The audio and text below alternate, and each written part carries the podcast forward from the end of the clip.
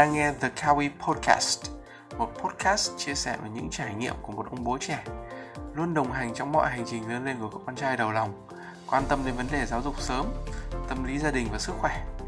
Podcast được host bởi một giáo viên tiếng Anh làm bố ở tuổi 26, chính là mình. Nào, hãy cùng mình lắng nghe và trải nghiệm.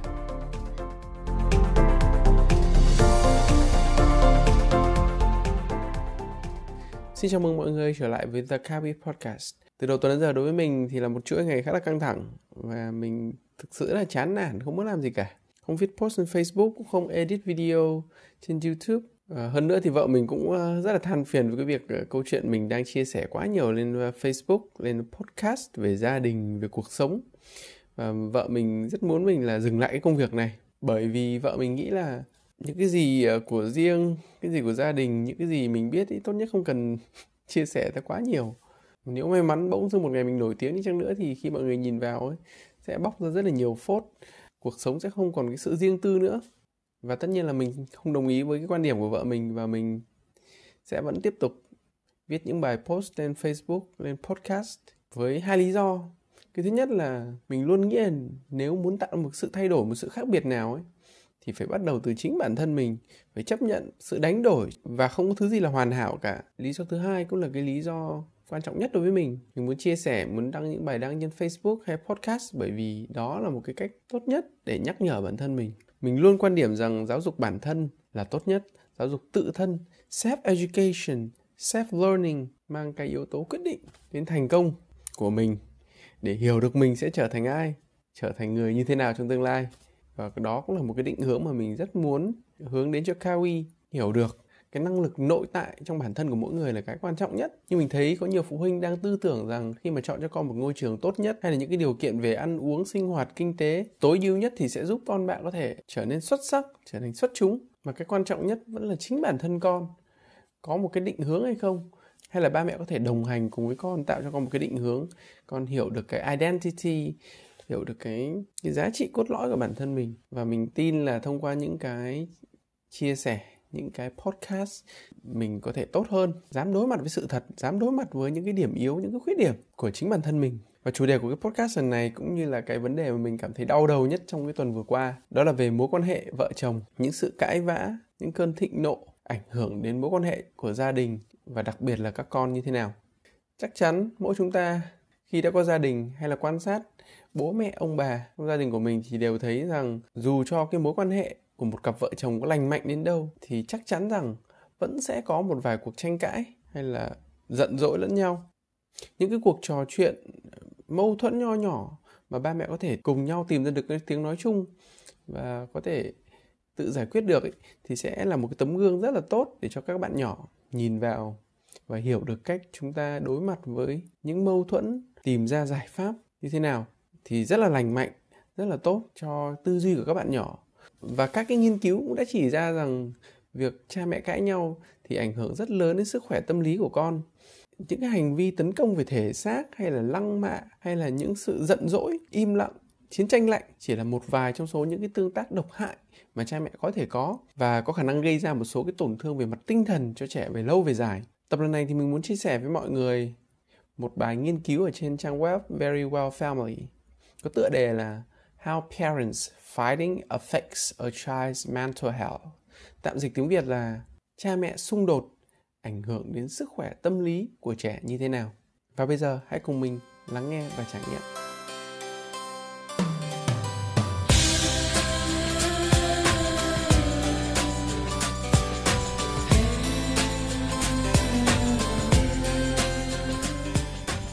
Ở đầu bài nghiên cứu này thì tác giả có đặt ra một tiêu đề cũng như là một câu hỏi cho mọi người.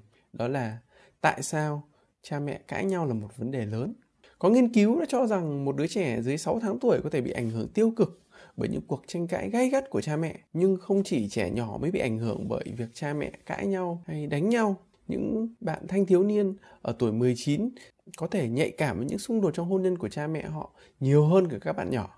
Điều đó thì đã cho thấy rằng trẻ em ở mọi lứa tuổi, từ giai đoạn sơ sinh cho đến giai đoạn trưởng thành, đều bị ảnh hưởng bởi cách cha mẹ của chúng chọn để xử lý những khác biệt, xử lý những mâu thuẫn. Các nhà nghiên cứu tin rằng các cuộc hôn nhân có xung đột cao chắc chắn ảnh hưởng đến sức khỏe tâm lý của một đứa trẻ. Và dưới đây là một số cách mà trẻ sẽ bị ảnh hưởng. Đầu tiên, đó là nguyên nhân gây ra sự bất an. Việc ba mẹ cãi nhau sẽ làm suy giảm cái cảm giác an toàn của trẻ về sự ổn định của gia đình. Những đứa trẻ tiếp xúc nhiều với những cuộc tranh cãi, cãi vã có thể rất lo lắng về việc ba mẹ sẽ ly hôn hay là luôn tự hỏi bản thân mình bao giờ cái cuộc chiến tranh lạnh này mới kết thúc? Cái sự im lặng trong gia đình mới chấm dứt. Điều đó có thể khiến cho các bạn nhỏ khó có cảm giác bình thường trong gia đình. Luôn luôn có cái sự bất an trong lòng. Những xung đột có thể đến mà không thể dự đoán trước được. Điều thứ hai chúng ta có thể dễ dàng thấy rằng những lần xung đột sẽ tạo ra cái sự căng thẳng rất lớn cho ba mẹ dẫn đến hệ quả là chúng ta sẽ không dành nhiều thời gian cho con cái và khi đó thì chất lượng giữa các mối quan hệ bị ảnh hưởng rất là trầm trọng và ba mẹ rất khó có thể thể hiện được cái sự ấm áp và tình yêu khi mà họ tức giận và khó chịu và vô hình chung tạo ra một cái môi trường căng thẳng, một cái không khí rất là ngột ngạt trong gia đình. Điều thứ ba là ảnh hưởng đến sức khỏe tâm lý lâu dài. Vào năm 2012, một nghiên cứu được công bố trên tạp chí Child Development Magazine đã xem xét ảnh hưởng của xung đột giữa cha mẹ đối với trẻ em từ mẫu giáo đến lớp 7. Những người tham gia là một phần của 235 gia đình trung lưu ở miền Trung Tây và Đông Bắc Hoa Kỳ với mức thu nhập trung bình là từ từ 40 đến 60 nghìn đô la. Những trẻ em trong thí nghiệm này khi học mẫu giáo thì được hỏi về cái mức độ xung đột giữa ba mẹ trong cuộc sống hôn nhân cũng như được yêu cầu trả lời một số cái chủ đề khó chẳng hạn như tài chính, kinh tế và từ đó các nhà nghiên cứu có thể xem xét được cái mức độ quan trọng của những cái thành viên trong gia đình ảnh hưởng đến các bạn nhỏ đó như thế nào trong tương lai. Và các nhà nghiên cứu sẽ tiến hành theo dõi các gia đình của các bạn nhỏ đó trong vòng 7 năm. Và sau 7 năm những bạn nhỏ sống trong gia đình có cha mẹ cãi nhau hay bạo lực thường xuyên có nhiều khả năng bị trầm cảm, lo lắng và các vấn đề về hành vi và đó không phải là vấn đề đó không phải là vấn đề duy nhất mà những trẻ em có thể gặp phải. Một nghiên cứu trong năm 2013 được công bố trên tạp chí Child Development Magazine cho thấy rằng căng thẳng liên quan đến việc sống trong một gia đình có nhiều xung đột có thể làm giảm hiệu suất nhận thức của trẻ khả năng nhanh chóng giải quyết vấn đề và nhanh chóng nhìn thấy các mẫu thông tin mới của trẻ em bị tổn hại. Trong khi đó, các nghiên cứu khác đã phát hiện ra rằng sống trong một gia đình có nhiều xung đột làm tăng tỷ lệ bỏ học ở trung học. Điều thứ hai, đó là những cái vấn đề, những cái ảnh hưởng đến các mối quan hệ trong cuộc sống. Tiếp xúc quá nhiều với việc cha mẹ xung đột, cãi nhau đánh nhau sẽ làm tăng khả năng trẻ đối xử với mọi người với thái độ thù địch trẻ em thường bắt đầu giải quyết những cuộc tranh cãi với anh chị em với người thân cùng một chiến thuật mà chúng đã từng chứng kiến những gì mà ba mẹ chúng đã làm trẻ cũng có thể gặp khó khăn trong việc duy trì các mối quan hệ lành mạnh khi lớn lên nếu như đã quá quen với những bất hòa trong gia đình. Hoặc chúng có thể gặp khó khăn trong việc xác định ai là người mà chúng thực sự có thể tin tưởng trong cuộc sống. Điều thứ ba là về những cái ảnh hưởng đến hành vi của trẻ. Xung đột giữa cha mẹ thì có liên quan đến việc gia tăng các cái vấn đề về bạo lực, gây hấn, phạm pháp và ứng xử ở trẻ. Ngoài ra thì các bạn đó có nhiều khả năng gặp các vấn đề xã hội và khó khăn hơn trong việc thích nghi với trường học điều thứ tư là tạo ra những cái rối loạn về tiêu hóa và các vấn đề về thể chất. Một số nghiên cứu đã liên hệ giữa chứng rối loạn trong việc ăn uống như là chứng biếng ăn, chứng ăn uống vô độ với cái sự bất hòa cao độ của ba mẹ. Một đứa trẻ cũng có thể bị ảnh hưởng về mặt thể chất nguyên nhân bởi những cái sự tranh cãi chẳng hạn như chứng khó ngủ đau bụng hay đau đầu điều thứ năm là liên quan đến chất gây nghiện các nhà nghiên cứu đã phát hiện ra rằng việc sống trong một ngôi nhà có mức độ xung đột cao sẽ làm tăng tỷ lệ hút thuốc, uống rượu và sử dụng cần sa. So với một gia đình có bố mẹ xung đột thấp, điều thứ sáu là triển vọng tiêu cực về cuộc sống. Những đứa trẻ được nuôi dưỡng trong những ngôi nhà mà có nhiều xung đột dễ có quan điểm tiêu cực về các mối quan hệ trong gia đình. Họ cũng có nhiều khả năng nhìn nhận bản thân theo cách tiêu cực và đó là sáu cái ảnh hưởng mà đã được nghiên cứu, đã có những số liệu thống kê. Cũng như chúng ta dễ dàng nhận thấy. Và bất kể con bạn ở độ tuổi nào hay bạn đang thấy ảnh hưởng của việc xung đột trong hôn nhân thì hãy xem xét kỹ cách mà vợ chồng đang tranh luận. Những lần cãi vã những sự xung đột hay thậm chí là bạo lực không ảnh hưởng quá lớn đến thể chất hay tinh thần nhưng không có nghĩa.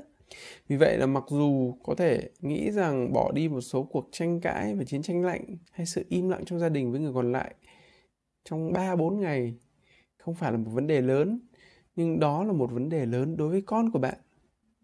Con bạn có thể nhìn thấy cái cách ứng xử, cách xử lý các bất đồng. Và từ đó, chúng học được cái kỹ năng giải quyết vấn đề, kỹ năng điều tiết cảm xúc.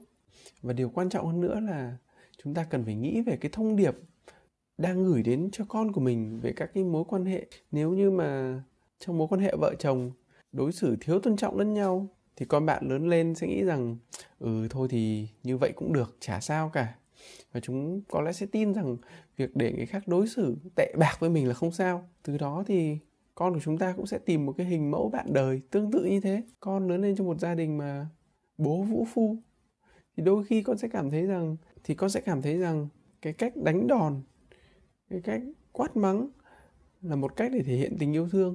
Và con sẽ tìm một người chồng, một người vợ y chang như vậy. Vì con sẽ hiểu rằng họ đánh đấy, họ mắng đấy nhưng họ thực sự yêu thương mình. Đôi khi thì một sự bất đồng có thể vượt qua khỏi cái tầm kiểm soát của chúng ta. Chúng ta thường nói những cái điều mà khiến đối phương cảm thấy khó nghe. Dù bạn không nghĩ là như vậy nhưng bạn biết rằng khi mình nói cái điều đó ra thì đối phương sẽ cảm thấy rất là khó chịu. Nên chúng ta phải nói ra bằng được để khiến cho người bên kia cảm thấy tức điên lên thì mới chịu được. Tuy nhiên ý, thì một hay hai lần cãi nhau của ba mẹ không có nghĩa là sẽ ảnh hưởng những con bạn suốt đời hay là vô phương cứu chữa, chúng ta vẫn có thể làm một vài bước để giảm bớt cái ảnh hưởng và những cái xung đột lên con.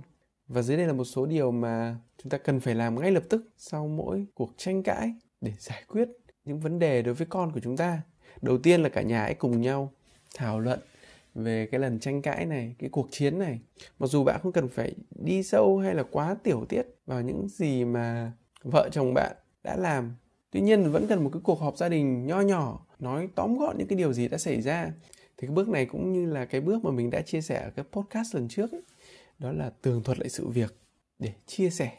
Và bước thứ hai đó là chấn an các con. Hãy giúp các con hiểu được rằng mặc dù ba mẹ cãi nhau nhưng đây không phải là dấu hiệu của một cái sự chia ly mà hãy giúp con hiểu được rằng ba mẹ vẫn rất yêu nhau. Gia đình chúng ta vẫn sẽ gắn kết sẽ không xa rời nhau. Và điều cuối cùng chúng ta cần làm đó là mang lại cái sự an toàn cho con trong gia đình. Cần phải giúp con tin được rằng gia đình chúng ta vẫn đang rất là vững mạnh, đảm bảo cho con hiểu rằng gia đình chúng ta vẫn rất là gắn kết, giải thích cho con hiểu là các cuộc tranh cãi đôi khi xảy ra, mọi người có thể mất bình tĩnh. Tuy nhiên, vượt qua những cái bất đồng, vượt qua những cái sai lầm thì đó trên hết là tình yêu.